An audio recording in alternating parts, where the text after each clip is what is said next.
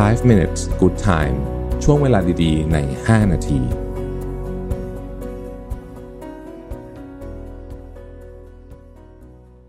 สวัสดีครับ 5 minutes นะครับ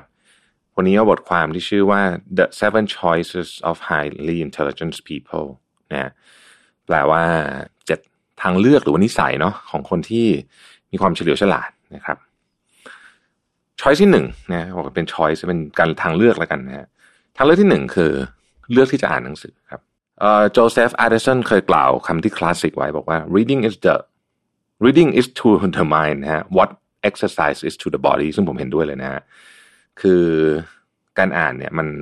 ช่วยเยอะจริงๆและเนื่องจากบนโลกนี้มันมีความรู้เยอะมากนะครับการอ่านมันเป็นประตูที่เปิดให้เราไปสนใจเรื่องอื่นๆมากขึ้นด้วยหนังสือเล่มนึงอาจจะไม่ได้ถึงขนาดว่าสอนเราในประเด็นนั้นได้ชัดเจนแต่ว่ามันเป็นแรงบันดาลใจที่ทำให้เราสามารถที่จะไปเรื่องอื่นต่อได้นะครับการอ่านเนี่ยเขาบอกว่ามันมีงานวิจัยออกมานะครับที่น่าสนใจจาก entrepreneur.com ไม่เรียกว่างานวิจัยหรอกเรียกว่าเป็นการสำรวจดีกว่านะครับ 85% ของมหาเศรษฐีนะฮะบนโลกนี้เนี่ยที่เป็น millionaire นะฮะอ่านหนังสือ2เล่มต่อสัปดาห์ขึ้นไปนะครับอ่านแล้วดียังไงนะฮะแน่นอนนะครับทำให้เรารู้เรื่องต่างๆมากขึ้นนะทำให้เรามีความสามารถที่จะปฏิสัมพันธ์กับผู้อื่นได้ดีขึ้นนะครับมีความกระจ่างในบางเรื่องมากขึ้นนะครับมีโอกาสที่จะเพิ่มรายได้นะครับแล้วก็ลดความเครียดด้วยนะครับอันที่2นะครับเลือกที่จะเขียนแล้วก็ทำ journal ต่างๆการเขียนเนี่ยช่วยมากๆเลยนะอันที่1คือมันช่วยลดความเครียดอันนี้ลดจริงๆนะเพราะว่าเวลาเราเขียนอะไรลงไปโดยเฉพาะเรื่องงานเนี่ยเราจะรู้สึกว่ามันได้ถูกปลดปล่อยออกไปนะครับอันที่2เนี่ยนะฮะมันทำให้เรามีกระบวนการของความคิดที่เฉียบคมมากขึ้นนะครับอันที่3ช่วยเพิ่มสมาธิอันที่4คือทำให้เราเนี่ยเห็นปัญหาหรือว่าเห็นต้นตอของเรื่องแล้วกันได้กระจ่างมากยิ่งขึ้นนะครับเขียนอะไรก็ได้นะฮะจริงๆแล้วเนี่ยคุณอยากจะเขียนด้วยอิเล็กทรอนิกส์หรือว่าจะเขียนด้วยปากกาก็ได้แล้วแต่ถนัดนะครับคอนเทนต์ที่คุณเขียนต่างๆนานาเหล่านั้นเนี่ยนะมันช่วยนอกจากช่วยตัวคุณเองแล้วด้วยเนี่ยได้บางกรณีเนี่ยนะครับมันสามารถนำมาหารายได้ได้ด้วยนะฮะข้อที่3นะฮะคือการเล่นเวทนะฮะแล้วก็ทานอาหารที่ดีนะครับที่ต้องบอกแบบนี้ว่าเล่นเวทเนี่ยมันช่วยหลายเรื่องเนี่ยนะเพราะว่ากล้ามเนื้อเนี่ยคือการออกกำลังกายแบบคาร์ดิโอเนี่ยนะฮะวิ่งหรืออะไรเงี้ยมันก็ช่วยมันก็ดีนะครับมันก็ดีก็เป็นสิ่งที่ต้องทำนะฮะแต่ว่าการเสริมสร้างกล้ามเนื้อเนี่ยนะครับมันช่วยทำให้เราเนี่ยมีคุณภาพชีวิตที่ยืนยาวนานมากขึ้นคุณภาพชีวิตที่ดีที่ยาวนานมากขึ้นนะครับเหตุผลเพราะว่ากล้ามเนื้อเนี่ยเป็นของที่เมื่ออายุมากขึ้นมันจะถูกสูญเสียโดยอัตโนมัติของมันอยู่แล้วนะครับเพราะฉะนั้นจะต้องสร้างกล้ามเนื้อนะเป็นจุดหนึ่งสมมุติเราเป็นคนที่กล้ามเนื้อแข็งแรงนะครับแบบจากธรรมชาติอย่างเงี้ยนะเราเล่นเวทของเราจากธรรมชาติเนี่ยเราจะเป็นคนที่ถ้าบาดเจ็บก็จะไม่เจ็บอะไรมากอะไรเงี้ยนะฮะมันจะมีเหมือนกับความยืดหยุ่นสูงนะครับทีนี้กล้ามเนื้อเนี่ยมันต้องถูกสร้างโดยอาหารด้วยไม่ใช่แค่ยกเวทอย่างเดียวนะฮะถ้าเคยได้ยินนะฮะเขาบอกว่าหุ่นที่ดีเนี่ย 80% เริ่มในครัวนั่นหมายความว่าอาหารสำคัญมากเพราะฉะนั้นทั้ง2อย่างนี้มันต้องมาด้วยกันนะครับมันต้องมาด้วยกันนะเวลาเราพูดคำว่าเวทเนี่ยไม่ได้เป็นจำเป็นจะต้องยกเวทเป็นจากฟรีเวทหรือว่าจากเครื่องเท่านั้นนะฮะน้ำหนักของตัวเราเองเนี่ยก็ถือว่าเป็นบอดี้เวทนะครับที่ไม่เบาเลยทีเดียวนะครับผมแนะนำนะฮะผมชอบอุปกรณ์ชิ้นหนึ่งมากๆเลยแล้วก็รู้สึกว่าใช้แล้วมันเวิร์กมากนะครับแล้วก็ประหยัดพื้นที่ด้วยก็คือ TRX นะฮะที่มันเป็นสายนะฮะอันนั้นใช้บอดี้เวทจริงๆนะครับข้อที่4นะฮะเขาบอกว่า choice อันที่4คือการเรียนต่อสู้ป้องกันตัวนะฮะบอกว่าอันนี้เนี่ย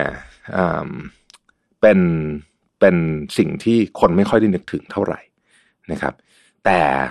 มันก็เป็นการออกกำลังกายแบบหนึ่งที่ดีแต่สำคัญไปกว่านั้นคือว่าการต่อสู้ป้องกันตัวเนี่ยมันช่วยเรื่องของเพิ่มความมั่นใจเพิ่มความ flexibility ของเรานะครับแล้วทำให้เราเนี่ยสามารถที่จะประสานสิ่งต่างๆเนี่ยได้ดีขึ้นการต่อสู้ป้องกันตัวเนี่ยเป็นศิลปะอย่างหนึ่งที่เอามาปรับใช้ในชีวิตได้ดีมากนะครับและเขาบอกว่าต้องไม่ลืมว่าในบางครั้งถ้าเกิดว่าจำเป็นต้องได้ใช้มันขึ้นมานะฮะหวังว่าจะไม่ได้ใช้แต่ของพวกนี้เนี่ยมีไว้ดีกว่าไม่มีนะครับถ้าบังเอิญต้องใช้ขึ้นมานะฮะแล้วเราก็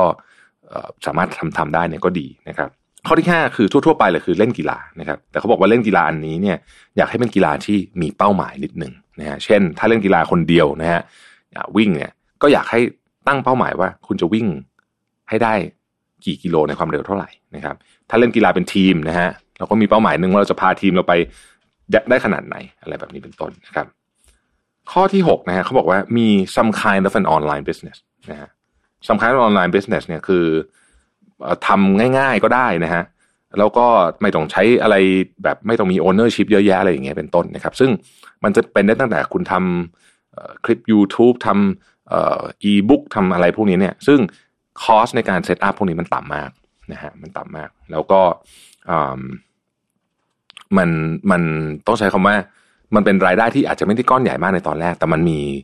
ก็มีเข้ามานะครับแล้วถ้าเกิดบังเอิญจะพัดจะผูมันเกิดดีขึ้นมาเนี่ยมันก็จะเป็นรายได้ที่ใหญ่มากๆเลยทีเดียวนะครับ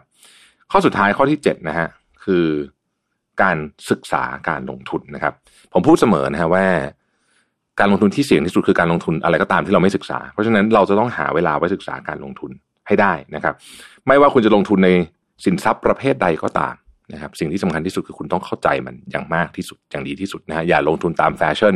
อย่าลงทุนตามเพื่อนนะครับแม้แต่เพื่อนเราเองที่เป็นเพื่อนรักเราเลยก็ได้นะเอาว่าเป็นเพื่อนสนิทกันเลยเนี่ยนะครับก็ไม่ควรลงทุนตามถ้าคุณไม่เข้าใจเหตุผลเพราะว่าคนเราเนี่ยมันสถานการณ์ของชีวิตมันไม่เหมือนกันการรับความเสี่ยงได้ไม่เหมือนกันเขาอาจจะรับความเสี่ยงได้มากกว่าคุณเยอะเพียงแต่ว่าคุยกันอย่างเงี้ยเหมือนแบบเราเป็นเพื่อนกันเราก็รู้สึกว่ามันก็น่าจะพอๆกันแหละมั้งอะไรแบบนี้มันถึงว่าการรับความเสี่ยงแต่อาจจะไม่จริงเลยเพราะว่าภาระหน้าที่ของแต่ละคนมันไม่เหมือนกันนะฮะโจทย์ของชีวิตแต่ละคนก็ไม่เหมือนกันนะครับการมีการหนุนหลังจากครอบครัวอะไรก็ไม่เหมือนกันนึกออกไหมเพราะฉะนั้นเนี่ยเราต้องศึกษาของเราเองนะฮะเรื่องนี้เป็นเรื่องส่วนบุคคลมากๆไปทำตามคนอื่นเนี่ยนะฮะเป็นสิ่งที่อันตรายนะครับก็ลองดูนะฮะ7นิสัยนะครับที่เขาบอกว่าคนที่ฉลาดมากๆเนี่ยเขาชอบทำกันนะครับขอบคุณที่ติดตาม5 minutes นะครับสวัสดีครับ5 minutes good timeช่วงเวลาดีๆใน5 นาที